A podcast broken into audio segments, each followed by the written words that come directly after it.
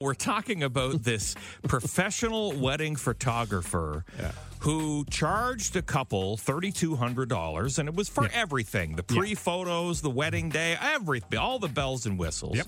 Yep. And the bride and groom decided that it was too much money and they found someone cheaper who was only going to charge $50 to take photos on the day of the wedding. Yeah. Surprisingly, it didn't work out. No, no. The the couple hated their wedding photos, and um, not only that, they were they got angry at the professional photographer that they canceled, and demanded free photos from the professional photographer because the professional photographer did not warn them about the uh, cheaper photographer Yeah. and the quality of uh, Yeah. or lack of quality from that uh, cheaper photographer. regarding that uh, photographer, Yeah. I would tell them I would tell them I'll give them fifty percent off on their next wedding because clearly they ain't going to make it.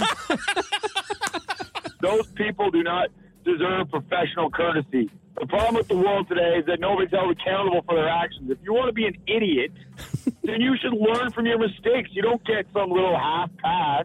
Oh, I'll give you a discount on some newlywed photos, you know, professional courtesy. Suck it. You guys suck, and I'm glad your photos suck. That's The professional gets back to the couple. Suck it! Hell yeah.